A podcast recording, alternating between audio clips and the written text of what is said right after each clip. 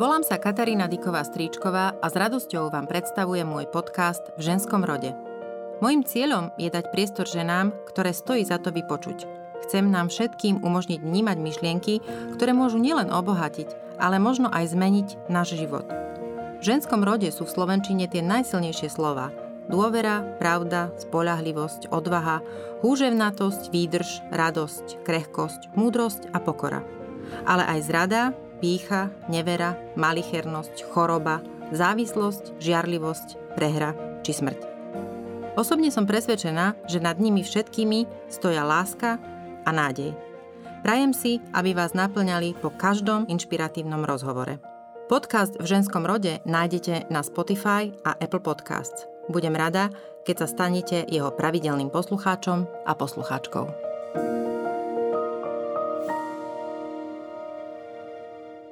Tento diel je venovaný pamiatke zavraždeného novinára Jana Kuciaka a jeho snúbenice Martiny Kušnírovej. V dnešnom diele v ženskom rode sa rozprávam s bývalou novinárkou Zuzanou Petkovou aj o tom, že čo akože, ehm, čo mňa proste šokovalo, bola vlastne tá situácia, ktorá súvisela s Janovou vraždou a tesne po nej.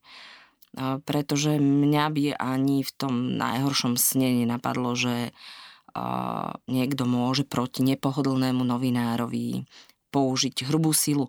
So Zuzanou sme sa spoznali na vysokej škole, ale osobný kontakt sme stratili, keď som ja pokračovala v štúdiu politológie a ona odišla pracovať do médií. Strávila v nich ako reportérka a neskôr aj ako zástupkyňa šéf-redaktora celkom 20 rokov. Jej investigatívna práca, kedy sa venovala napríklad pátraniu ohľadom podvodov z DPH prepojených na vysoko postavených politikov, bola trikrát ocenená prestížnou novinárskou cenou. Zuzana spolupracovala aj so zavraždeným novinárom Janom Kuciakom. V minulom roku sa odhodlala k zmene – z médií odišla a stala sa novou riaditeľkou známej nadácie Zastavme korupciu. Ako hovorí, upozorňovať na kauzy a písať o nich je nesmierne dôležité, ale na skutočné zmeny to nestačí. Pre lepší život nás všetkých je dôležité vedieť dosiahnuť aj zmeny zákonov či celkovej spoločenskej klímy. V ženskom rode dnes nie len o nádeji a láske, ale aj o ničivej sile korupcie, o novinárskej odvahe a poslaní a o tom, že niekedy dobro zvíťazí nad zlom len vtedy, ak mu všetci pomôžeme. My sme sa stretli prvýkrát na katedre žurnalistiky spolu a potom sme na istý čas sa nevideli, lebo teda my sme si to ešte museli rok odkrútiť na politológii. Ale sledovala som tvojich mnoho rokov teda keď som to počítala, teraz keď som si písala to intro, tak 20. Až potom by to došlo, že mm-hmm. áno, moja zlatá, že to už bude 20 rokov aj za chvíľku aj ty, čo si v praxi. Zaujíma ma ale, že ja som mala svoje vlastné dôvody, prečo som šla na, na žurnalistiku a, a neboli až také. Ja som nebola nikdy ten človek, ktorý sa túžil stať novinárom. Ja som to mala vtedy v, v aprobácii za Rabčinou, čo bola pre mňa meta. Prečo si sa stala novinárkou? A vieš, ani ja som sa nechcela stať novinárkou. Ja som sa chcela stať spisovateľkou. Ja som celú strednú školu písala poviedky, básničky a jednoducho som sa nejako milne domnievala, že keď pôjdem na žurnalistiku, a takže sa tam naučím písať a lepšie písať.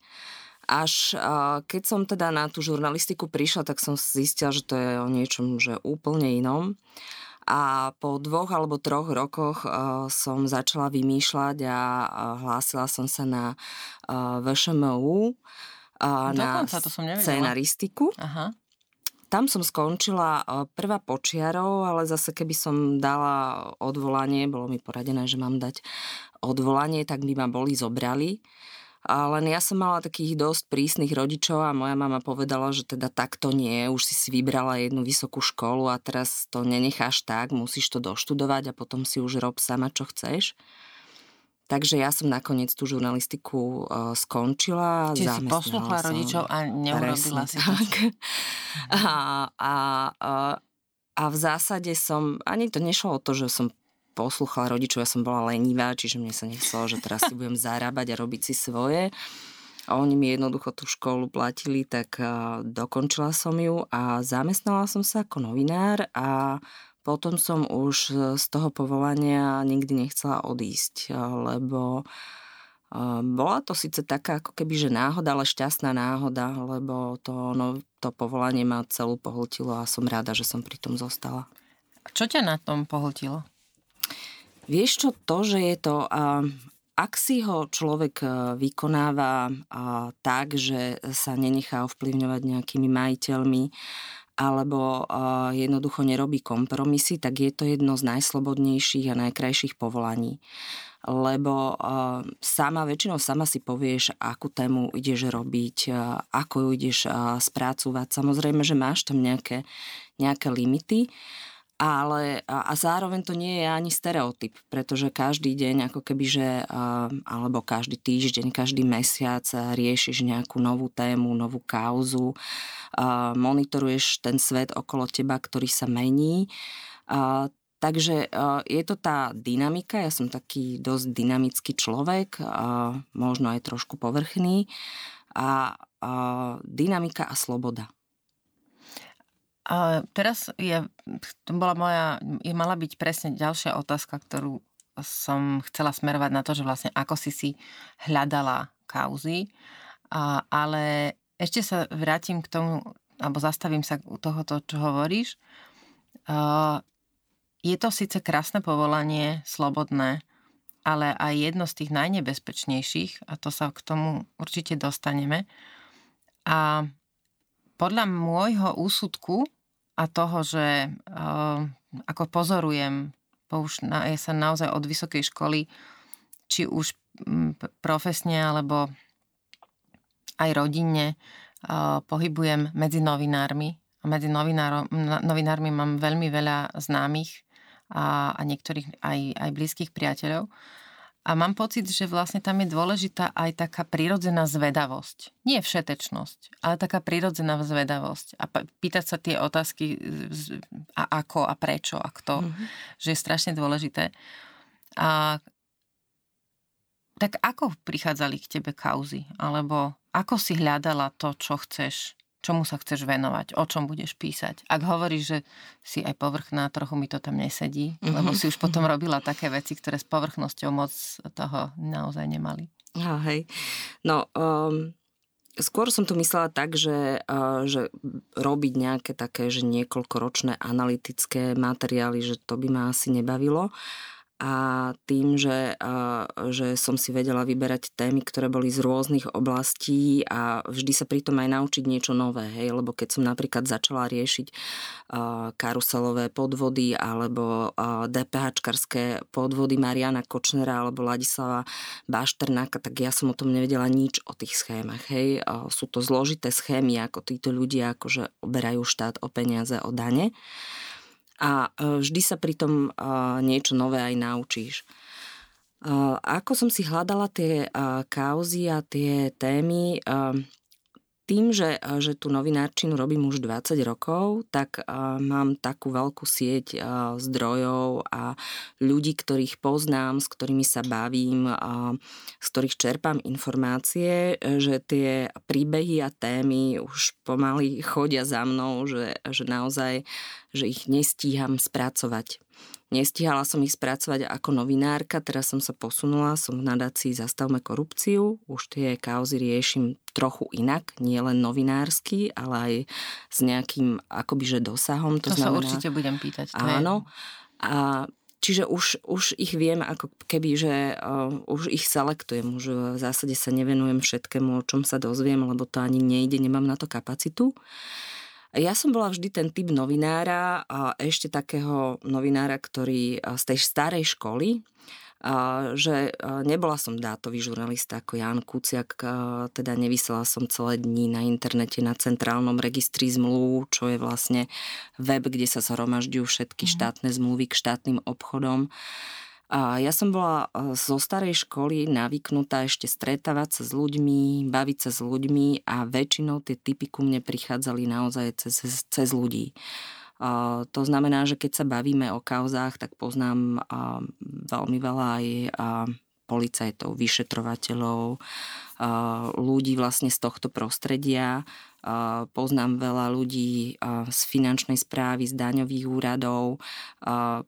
Mnohí z nich ma ako keby že upozornia, že toto sa im nezdá, toto je zvláštne a keď sa na to pozriem, tak zistím, že, že naozaj, že je za tým nejaký podvod alebo nejaká krádež alebo nejaký neštandardný štátny obchod.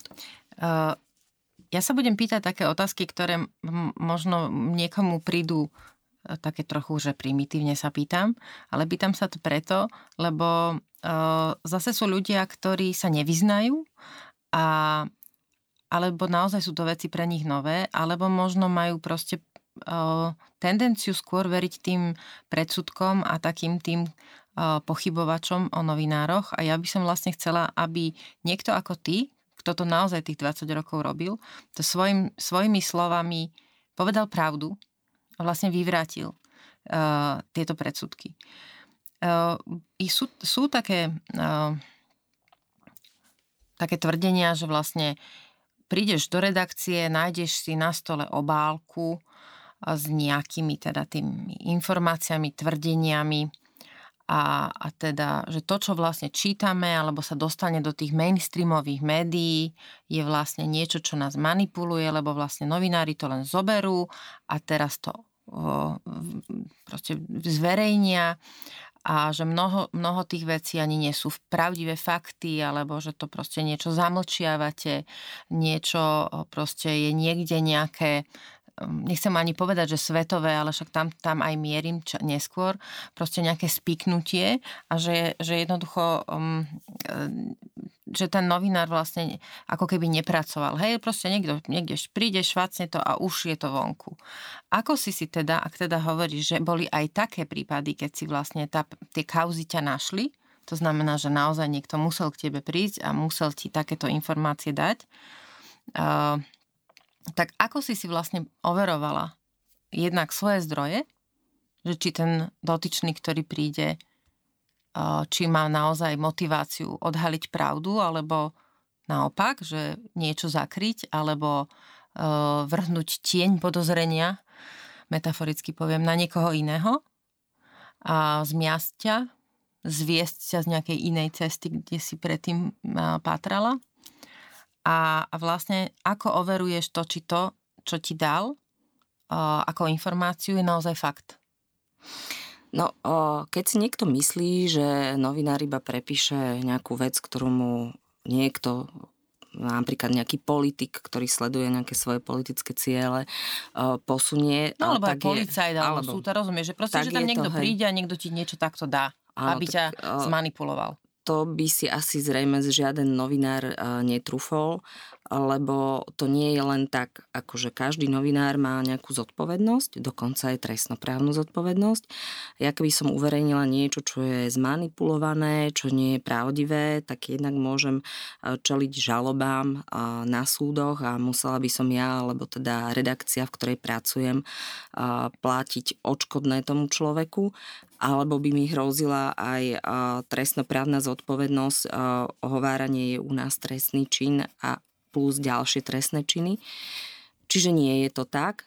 A áno, vždy, keď za mnou niekto príde s niečím, s nejakým typom, tak sa najprv e, pozerám na to, kto to hovorí, e, kto je ten človek a preverujem si presne e, to, že akú má motiváciu zverejniť to.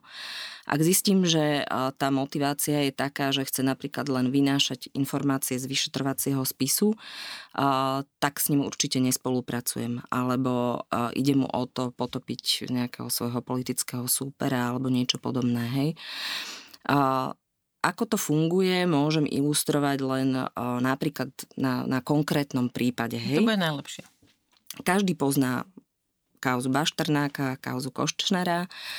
A my s kolegyňou Kseniou Makarovou sme v trende pokrývali a v zásade sme vyniesli na povrch tú informáciu, ktorá sa týkala Ladislava Bašternáka a toho podvodu z DPH, pre ktorý teraz stojí pred súdom.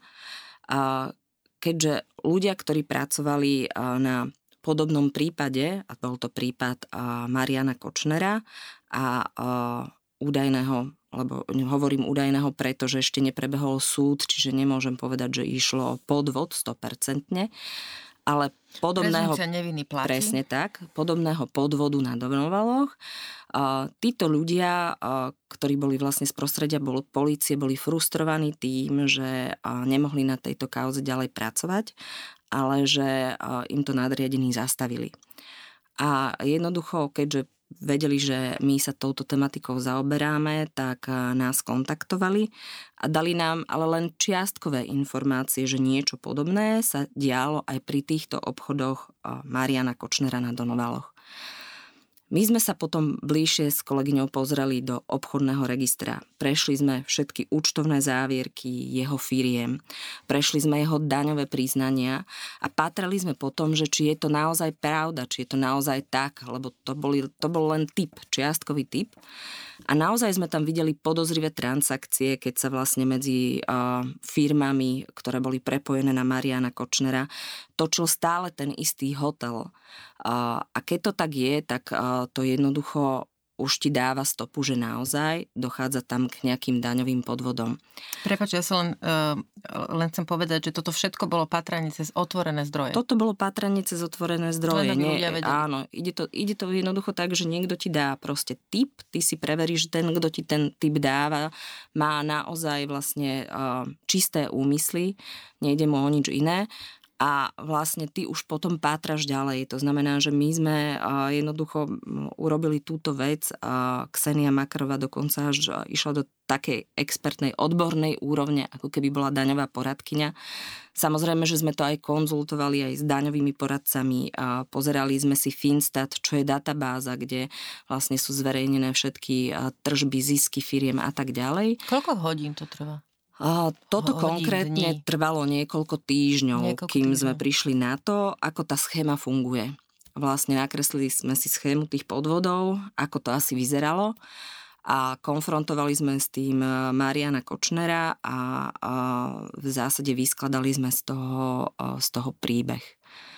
Neskôr už e, policia opäť otvorila na základe našich článkov, aj článkov Jana Kuciaka, ktorý v tej téme pokračoval a ktorý s nami spolupracoval, tak opäť otvorila e, vyšetrovanie a dnes je, e, pokiaľ viem, tak Marian Kočner v tejto veci znovu stíhaný, je obvinený a hrozí mu aj za túto vec väzenie.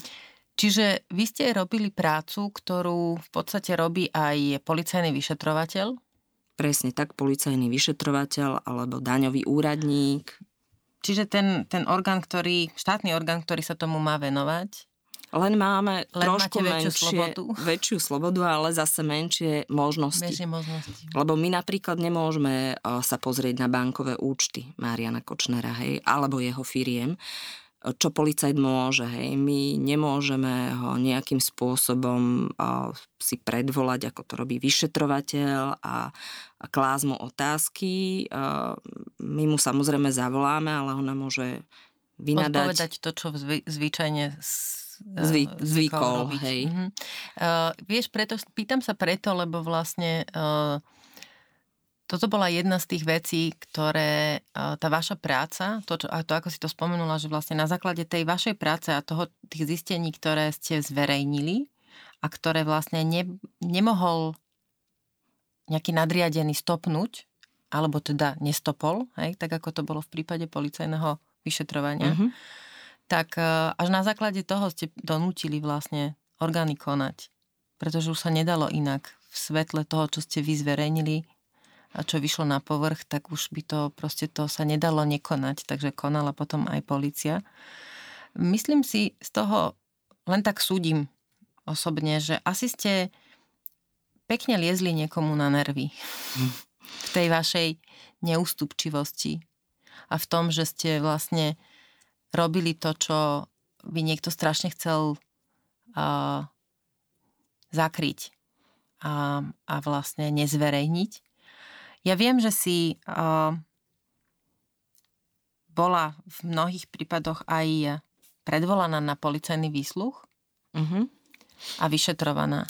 Aký je to pocit, keď vieš, že robíš niečo, robíš prácu, ktorá je pre nás všetkých Nie je to nejaké tvoje osobné vyšetrovanie, ktoré vedieš, aby si prišla k nejakej informácii, ktorou budeš vydierať niekoho iného, ale robíš prácu, ktorú vlastne zverejníš nám všetkým, aby sme vedeli, že sa tu deje niečo zlé, čo je vlastne proti nám, proti verejnému záujmu, škodí nám všetkým, pretože niekto krádne a klame. A, a namiesto toho, aby, teda nehovorím, že ťa zrovna má niekto z policie chváliť, ale namiesto toho, aby vlastne si mala dobrý pocit z toho, čo si spravila, tak ťa niekto predvolá na policajný výsluch. Vieš čo, ja už som si zvykla. Ja je to také, že beriem to ako súčasť uh, svojej práce a isté obdobie sa mi stávalo, že som došla domov a pozrela sa do schránky, že je, že zase akože žltý lístoček, zase pôjdem na políciu, zase, a zase na mňa dal niekto trestné oznámenie. Bolo to trochu možno nepríjemné vtedy, keď na mňa a teda aj na kolegyňu, ktorú som spomínala, Kseniu Makarovú, my sme pracovali v trende na týchto daňových kauzach ako tandem, keď na nás podal trestné oznámenie vtedajší minister vnútra Robert Kaliňák, a nás si predvolala, lebo väčšinou tieto trestné oznámenia na novinárov rieši bežná polícia. A nás si vtedy predvolala Národná kriminálna agentúra, ktorá je určená na to, že rieši najťažšie zločiny, mafiu a trestné činy až od nejakej finančnej hranici, hranice. Že naozaj rieši iba ťažký zločin. A vtedy mi to prišlo, že je to, že je to už vážne šikanovanie. A, a aj na začiatku policajného výsluchu som sa voči tomu ohradila a zároveň som povedala, že vlastne nedôverujem NAKE, pretože NAKA spada priamo pod to ministra vnútra, pod ministerstvo vnútra a že teda tam vidím ten konflikt záujmov, že vyšetrujú trestné oznámenie, ktoré podal vlastný minister na nás. Išlo o to, že sme tiež písali o rozsiahlých daňových podvodoch na východe Slovenska, kde ten obvinený človek svedčil aj proti, proti špičkám Smeru a tvrdil, že vlastne tie dáňové podvody kryjú. A minister vnútra sa cítil týmto článkom byť dotknutý a dal trestné oznámenie. Uh, najhoršie na tom je, že v zásade ty vidíš, že to tre, trestné konanie voči nám, alebo teda kde sme boli podozrivé, trvalo vyše roka pol my sme sa za ten rok a pol vôbec nedozvedeli, že či policia koná aj voči tým špičkám smeru, o ktorých sme mi napísali. Poslali sme aj otázky, že či vôbec minister vnútra, vtedajší Robert Kaliňák, bol vypočutý políciou, či sa policia vôbec zaujímala o to, že či bol zapletený do tých daňových podvodov, ako to ten svedok tvrdil a nedostali sme na to odpoveď. A to trestné konanie, ako spomínam, voči nám bolo rok a pol a bolo zastavené presne v deň, kedy sa tej mojej kolegyni narodilo dieťa, takže ako keby nám to dali ako dárček, že už teda vás ďalej akože šikanovať nebudeme. Uh, aký to je pocit? Ja viem, že si povedala, že, tak, že si v podstate sa tak ako keby, že ti to nič nerobí, alebo že si zvykneš tak existuje takéto, uh, taká veta, že človek si zvykne na všetko aj na šibenicu, ale ja tomu nie, že celkom neverím, ale nemám, nie, nie som úplne o tom presvedčená, že každý má tú hrošiu kožu. Niekde vždy tam tá achilová peta je a každý máme nejaké miesto, kde, kde proste sa necítime komfortne. Nebala si sa, alebo nebali ste sa teda, že na vás niekto niečo vymyslí? Že proste, vieš, rok a pol je strašne veľa e, žiť presne stále s nejakým takým tým tlakom vzadu, že niekde mi to tam stále blíka. Nemali ste strach, že proste naozaj sa niečo stane, že vymyslia a že, že, že to bude mať oveľa väčšie dôsledky ako, ako to, že si vás niekde predvoláva vyšetrovateľ?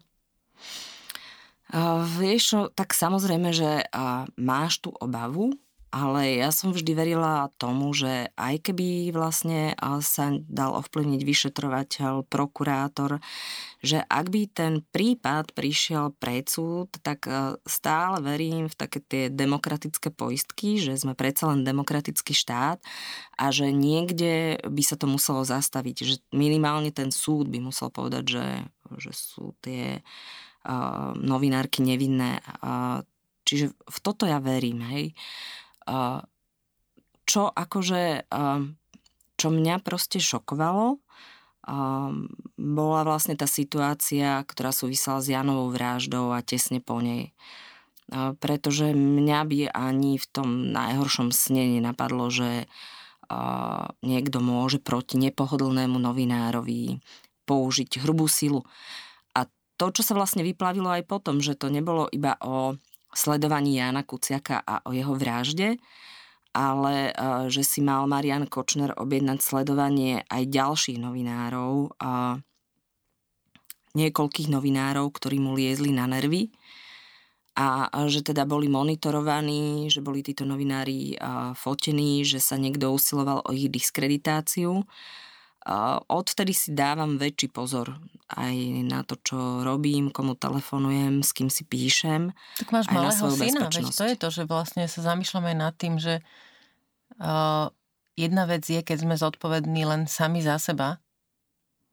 A druhá vec je, že naozaj máme deti. Aj my sme proste všetci, aj novinári, každý sme nie, má, má nejakú svoju uh, bunku, v ktorej funguje a tá rodinná bunka má viacero členov a ty sama si teda nielen novinárka, ale aj mama. A určite to nie je uh, proste len také ledeboli pocit, pocit, že keď sa niečo takto stane, tak je to, musí to byť ťažké. Kým sa vrátim uh, k Jankovi, lebo určite sa chcem spýtať aj na to, uh, rada by som sa ešte spýtala na otázku dôvery a nedôvery. Um, keď hovoríš, že vlastne veríš ešte v demokratické princípy, bo nad tým veľmi rozmýšľam že, že si vlastne neuvedomujeme často, že kde žijeme a vlastne ako nás to, kde žijeme, chráni. A že stále máme tú demokraciu, o ktorej sa ne, nezamýšľame. Tá, tá naša dôvera v ten život, že ráno vstaneme a že pôjdu autobusy a bude svietiť svetlo a budú fungovať, bude fungovať kanalizácia a prídu smetiari a, a pôjdem na poštu a príde autobus. To sú všetko veci, ktoré patria k tomu životu, v ktorom žijeme, aj v tom, v tom zriadení, v ktorom žijeme. A, a keď si hovorila, že máš tie ľudské kontakty za tých 20 rokov, Ľudia neveria policii, neveria súdom, a teraz ja tu nie som na to, aby som citovala štatistiky, ani to nechcem, len by ma zaujímalo z tvojho pohľadu, keďže si určite častejšie prichádzala do styku s jednotlivými ľuďmi v tom systéme. Nechcem hovoriť, že tá justícia, tá polícia, ale jednotliví ľudia, tak ako vlastne fungujú títo ľudia? Kto to je? Kto, kto, kto sú? Len, len skús mi proste priblížiť, aby sme si my mohli, tí, ktorí počúvajú, len rozmeniť tú, tú entitu, že ktorej sa podľa um, prieskumu verejnej mienky neverí alebo verí v takým a takým percentom, tam tiež sú jednotliví ľudia. No ja som práve, že mala šťastie, či už to bolo vlastne na tých výsluchoch, na ktoré som bola predvolávaná, a, alebo teda aj proste pri nejakom osobnom kontakte, pri pátraní. Ja som bola, mala šťastie na to, že som väčšinou stretávala napríklad a, veľmi poctivých vyšetrovateľov a policajtov, ktorí naozaj chceli si robiť svoju prácu a možno boli limitovaní tým, že v systéme, v ktorom pracujú, nemohli vyšetrovať politické kauzy tak, ako, ako by chceli. Ale presne to, že, že mali dobre nastavený hodnotový systém, že pre nich prvorada bola tá spravodlivosť, tak aj to ich často motivovalo k tomu, že keď už si nevedeli pomôcť, tak posunuli ten typ novinárovi, mm-hmm. hej. Že to bola naozaj tá ich hlavná uh, motivácia. Uh, čiže a to isté, pokiaľ ide o prokurátorov. Čiže ja uh, verím, a hlavne teraz, keď sa ukazujú aj nejaké výsledky vlastne práce tých vyšetrovateľov, či už na kauze Jana Kuciaka, vraždy Jana Kuciaka, alebo aj na tých spomínaných podvodoch Mariana Kočnera, Ladislava Bašternáka a tak ďalej. Ja verím, že ten systém sa postupne môže reformovať znútra a, a že to odštartujú presne títo čestní policajti, čestní prokurátori a v zásade vidíme to aj teraz na tom, že naozaj nabrali vlastne tie, tie udalosti z minulého roka a vražda Jana Kuciaka a Martiny Kušnírovej spôsobili, že tí ľudia nabrali viac guráže mm-hmm. a že vlastne a, a že majú tendenciu doťahovať tie svoje prípady do konca a nenechať sa nejako ovplyvniť niekým z hora. Niekedy mám pocit, že naozaj rozhodujúce pre akúkoľvek zmenu k lepšiemu je naša odvaha. Nie je to tak? Že vlastne ľudia sa musia prestať bať. A samozrejme niekedy je ten strach uh, na mieste, ale niekedy je príliš paralizujúci. A keď tú odvahu naberieme, tak uh, zistíme, že vlastne v tej našej snahe nie sme sami. Ja som eh, Jana Kuciaka nepoznala osobne a nikdy som ho nestretla a priznám sa, že oprav ma, ak sa mýlim, ale myslím si, že to bol tvoj príbeh, ktorý som čítala a bol ďaleko pred tým, než sa mu niečo stalo, alebo teda nejaký čas pred tým určite. Tuším si písala o tom, ako ti niesol nejaké informácie overené a čakal pred domom ráno, kým vstanete? Uh, áno, bolo to, uh, bolo to v novembri. Um, Jana vlastne zavraždili uh, vo februári, o chvíľu, o chvíľu to bude rok. My sme s Janom spolupracovali často na takých uh, medzinárodných uh, kauzách, lebo na Slovensku nie je veľa novinárov, uh, ktorí by riešili témy s presahom do zahraničia. A my sme takí trošku, že lokálni, že riešime našich politikov a keď sa kauza netýka nejakého vládneho politika, tak si to nevšímame. Jano bol iný, a my sme v rámci takého týmu riešili vlastne kauzu, ktorá sa volala Paradise Papers. Bol to únik dokumentov z daňových rajov, ktoré poukazovali na to, že ako svetoví politici perú úplatky a ako si vlastne miestni oligarchovia a podnikatelia, ako sa vyhýbajú daňovým podnika- povinnostiam tak, že si ukladajú peniaze v daňových rajoch. A s Janou sme spolupracovali na tejto téme a keďže vlastne materiály k tejto téme boli v Prahe, tak sme mali cestovať do Prahy. Ja mám ale malé, ako si spomínala, dieťa, ktoré malo v tom čase ani nemalo 3 roky a ochorelo. Tak nakoniec išiel Janko do tej Prahy sám a my sme sa tak dohovárali vlastne cez, cez telefón, že čo tam našiel, čo má doniesť a, a dohodli sme sa, že teda, aby sme nestrácali čas, bude cestovať nočným vlakom a hneď ráno príde ku mne domov a teda spravíme si kávu a preberieme to spolu a rozdelíme si, že kto na čom bude pracovať. No, ja som sa ráno zobudila asi o nejakej 7. Ten vlak som vedela, že má príchod o 5. a že, a že Jano by mal asi zhruba okolo 6. 6. byť u mňa. A prekvapene som pozerala na mobil, že, že čo sa stalo, že či neprišiel, tak mu volám a on stál pred bránou môjho domu hodinu v zime. Tak sa ho pýtam, že Janko, že prečo si nezazvonil, prečo si mi nevolal na mobil, prečo si nezazvonil na bránu. A on povedal, že nechcel som ti budiť deti. On... No veľa vypovedá si o človeku takéto niečo, keď je niekto taký ohľaduplný. A Jano bol mimoriadne ohľaduplný a myslel teda hlavne na iných ľudí. Ja si pamätám presne, keď, e, ako som sa cítila, keď e, som si prečítala tú správu. A jediná veta, ktorá mi vtedy napadla, že bola, že, že to je koniec. Vtedy ako by padlo tabu a mala som pocit, že už väčšie nie je. Že proste to um, vra, mne, mne ani nenapadlo, úprimne povedané. Akože keď som tú pra, prvú správu čítala a že to nebola autohavária, tak ani mi nenapadlo, že by to mohlo byť čokoľvek iné ako vražda, ktorá bola motivovaná tým, čo robil a na čom robil. A ja teda rešpektujem prezumciu neviny a na nikoho neukazujem to, ako nie, na to tu nie som, len rozmýšľam nad tým, že čo všetko jeho smrť zmenila. Paradoxne sa nad tým zamýšľam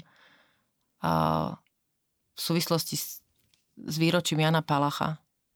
A mám pocit, že Jan Kuciak je taký náš Jan Palach, ktorý zmenil niečo v našej spoločnosti, aspoň dúfam, že, že naozaj niečo sa zmenilo v ľuďoch a že ten svoj strach začíname my všetci pretavovať na odvahu. Áno, ja si myslím, že ktokoľvek bol objednávateľom vraždy, možno počítal s tým, že ak teda zavraždí Jana Kuciaka, zastraší aj iných novinárov, ktorí riešili podobné kauzy a stal sa úplne presný opak. Nás a myslím, že aj väčšinu tej spoločnosti to naopak zomklo a prestali sme sa akoby pozerať na nejaké osobné záujmy. Konkrétne novinári väčšinou akože všetci sú takí, že chcú prísť s tou informáciou prvý, nespolupracujú sa, nedelia sa, sú dosť individualisti. A toto ako keby padlo. Odrazu to bol nejaký vyšší záujem, ktorý sme sledovali. E, v tom čase to bolo také, že, že chceme proste dotiahnuť všetky tie jeho kauzy e, do konca a ktokoľvek, čokoľvek chcel e, zastaviť z toho, na čom Jano pracoval, aby zistil, že, že teda ho to neminie, a že tá medializácia bude ešte silnejšia, pretože my sme vtedy spolupracovali všetky médiá naprieč vlastne celým trhom, či už to boli televízie, či už to bol rozhlas slovenský verejnoprávny, alebo to boli tlačené médiá a v zásade každý na niečom robil a potom sa tie, tie jednotlivé príbehy, tie kauzy jeho publikovali naraz vo všetkých tých médiách, čiže to malo ešte väčšiu silu ako keby tú kauzu dokončil len sám Jan Kuciak. Myslím, že toto sa stalo aj so zvyškom spoločnosti, že si ľudia uvedomili, však nakoniec sme to videli na tých námestiach. Nikdy som si nepredstavila, že by Slováci so svojich, svojou povahou dokázali chodiť do ulic tak, ako ja neviem, to vidíme vo Francúzsku alebo niekde inde že sa zomklo, zomkli tisíce ľudí rôznych profesí a povedali si, že, že dosť, toto tu nechceme. A Slovensko také nie je a, a vlastne nabrali odvahu na to a, robiť tie veci nielen za seba, ale myslieť možno, že aj na širšie súvislosti. Prečo má byť e, téma korupcie a toho, že sú tu isté časti biznisu alebo nepriamo poviem aj politiky, nevieme to dokázať, ale teda indície sú, klamu a krádnu, prečo, to, prečo nám to nemá byť jedno? Prečo uh, si nemôžeme povedať, že, že to bolo vždy a bude to vždy a nič s tým nenarobíme? Prečo je to také dôležité o korupcii nielen rozprávať, písať, odhaľovať ju, ukázať, ukázať na ňu prstom, ale urobiť už aj ten ďalší krok a odsúdiť ju aj trestnoprávne. No ja budem mm, patetická, poviem, lebo uh, korupcia uh, oberá naše deti o o lepšiu budúcnosť. A je to v skutočnosti tak, hej, keď si vezmeme, že niekde som čítala, že na Slovensku sa v úplatkoch tej vysokej korupcie, korupcii stráti ročne 1,5 miliardy eur. Bežný človek si to možno ako nevie predstaviť, ale keď si to rozmeníš na drobné, koľko nemocníc by z toho mohlo byť postavených. Koľko? Tak 1,5 miliardy, no možno aj 15. To znamená, že 15 miest na Slovensku by mohlo mať svoju vlastnú nemocnicu. Presne tak, nejakú špičkovú vybavenú. Samozrejme, že nemôžeme povedať, že, že sa to nejakým spôsobom rozkladlo, ešte nie sme na konci, ale riešime to, že sa za podozrivých okolností rozdalo 33 miliónov eur firmám na vedecké projekty. No 33 miliónov eur nie je ani v agentúre, ktorá financuje výskum na, na všetkých univerzitách, na, nejak, na Slovenskej akadémii vied. Za tieto peniaze by tí vedci mohli vyvinúť nové testy, ktoré by čím skôr vedeli identifikovať nádory napríklad. Vedeli by možno vyvinúť nový, nový liek, nový software, ktorý by zabránil nehodám na, na cestách. Možno by vedeli vytvoriť, ja neviem, stovky pracovných miest, ktoré by boli trvalo udržateľné. Čiže keď si tú korupciu rozmeníme na takéto konkrétne veci a konkrétne príklady, tak tu vidíme, že ako veľmi by sa nám vedel zlepšiť život, keby tá veľká korupcia kresla, klesla. Lebo zaujímavé na tom je, že minule bol zverejnený prieskum, ktorý si myslím dala urobiť Transparency International pri príležitosti výročia Nežnej revolúcie, kde, kde vlastne z ktorého vyšlo, že tá malá korupcia klesá ale čo neklesá je tá veľká korupcia. A to, že malá korupcia klesá, je, že bežní ľudia, ja, ty, ktokoľvek, si už uvedomuje, že nie je v poriadku, ak dám lekárovi do obálky 100 eur, aby ma uprednostil pred iným pacientom.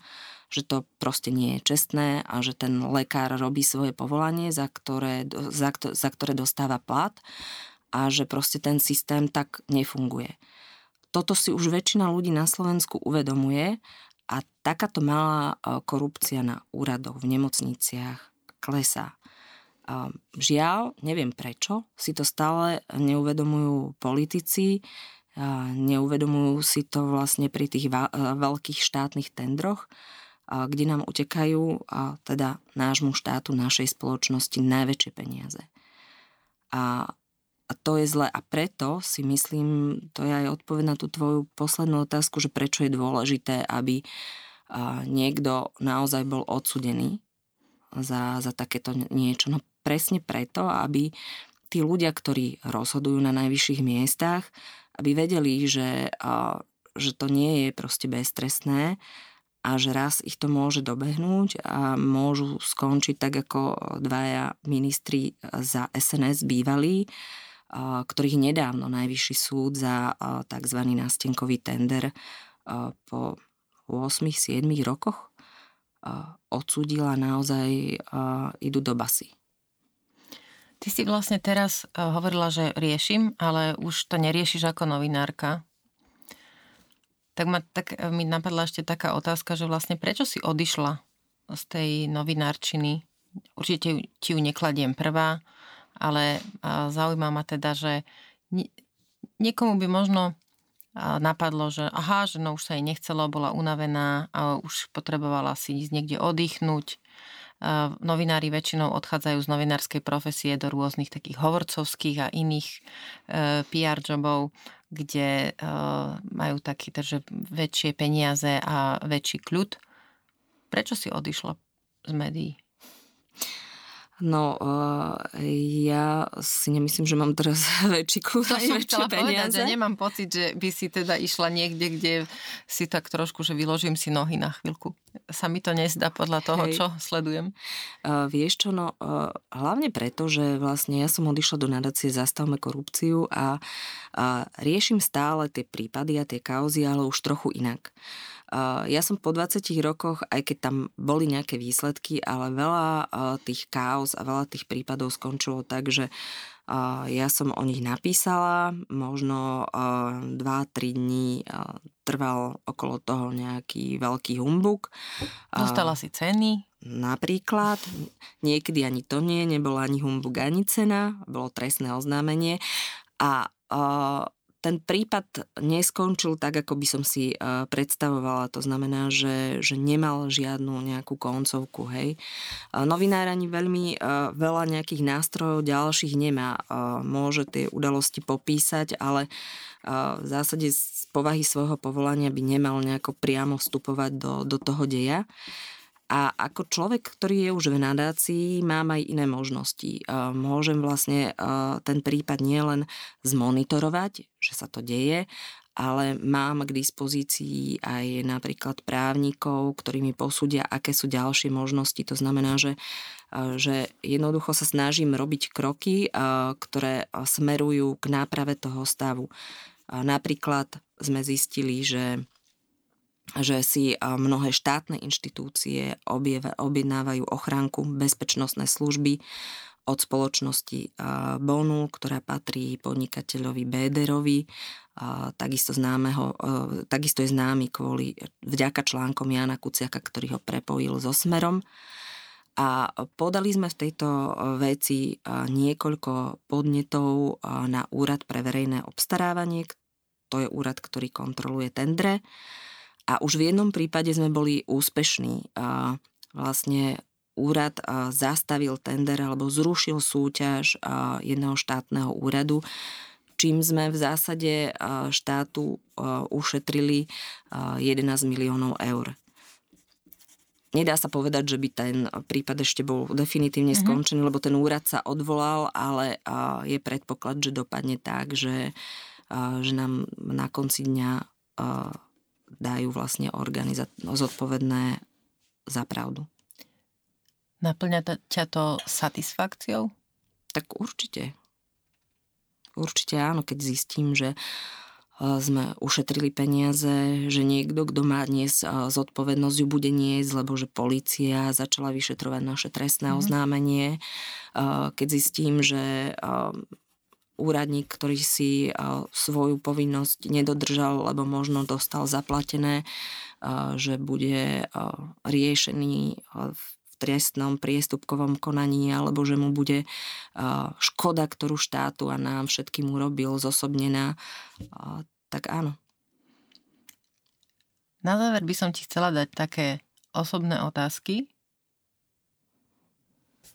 ktoré možno nebudú súvisieť úplne s tvojou prácou, alebo tak, že ich dávam a nemusia odpovede súvisieť s prácou.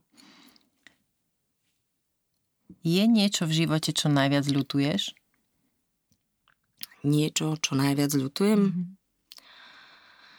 Uh, asi ani nie. Čím by si bola, keby si nebola tých 20 rokov novinárka? Asi tou scenaristkou, keby som pochopila, že sa vlastne uh, môžem neustať, keď sa prihlásim na VŠVU. Čomu veríš? Čomu verím?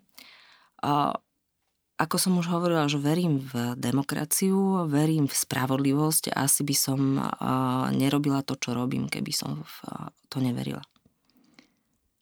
A posledná otázka.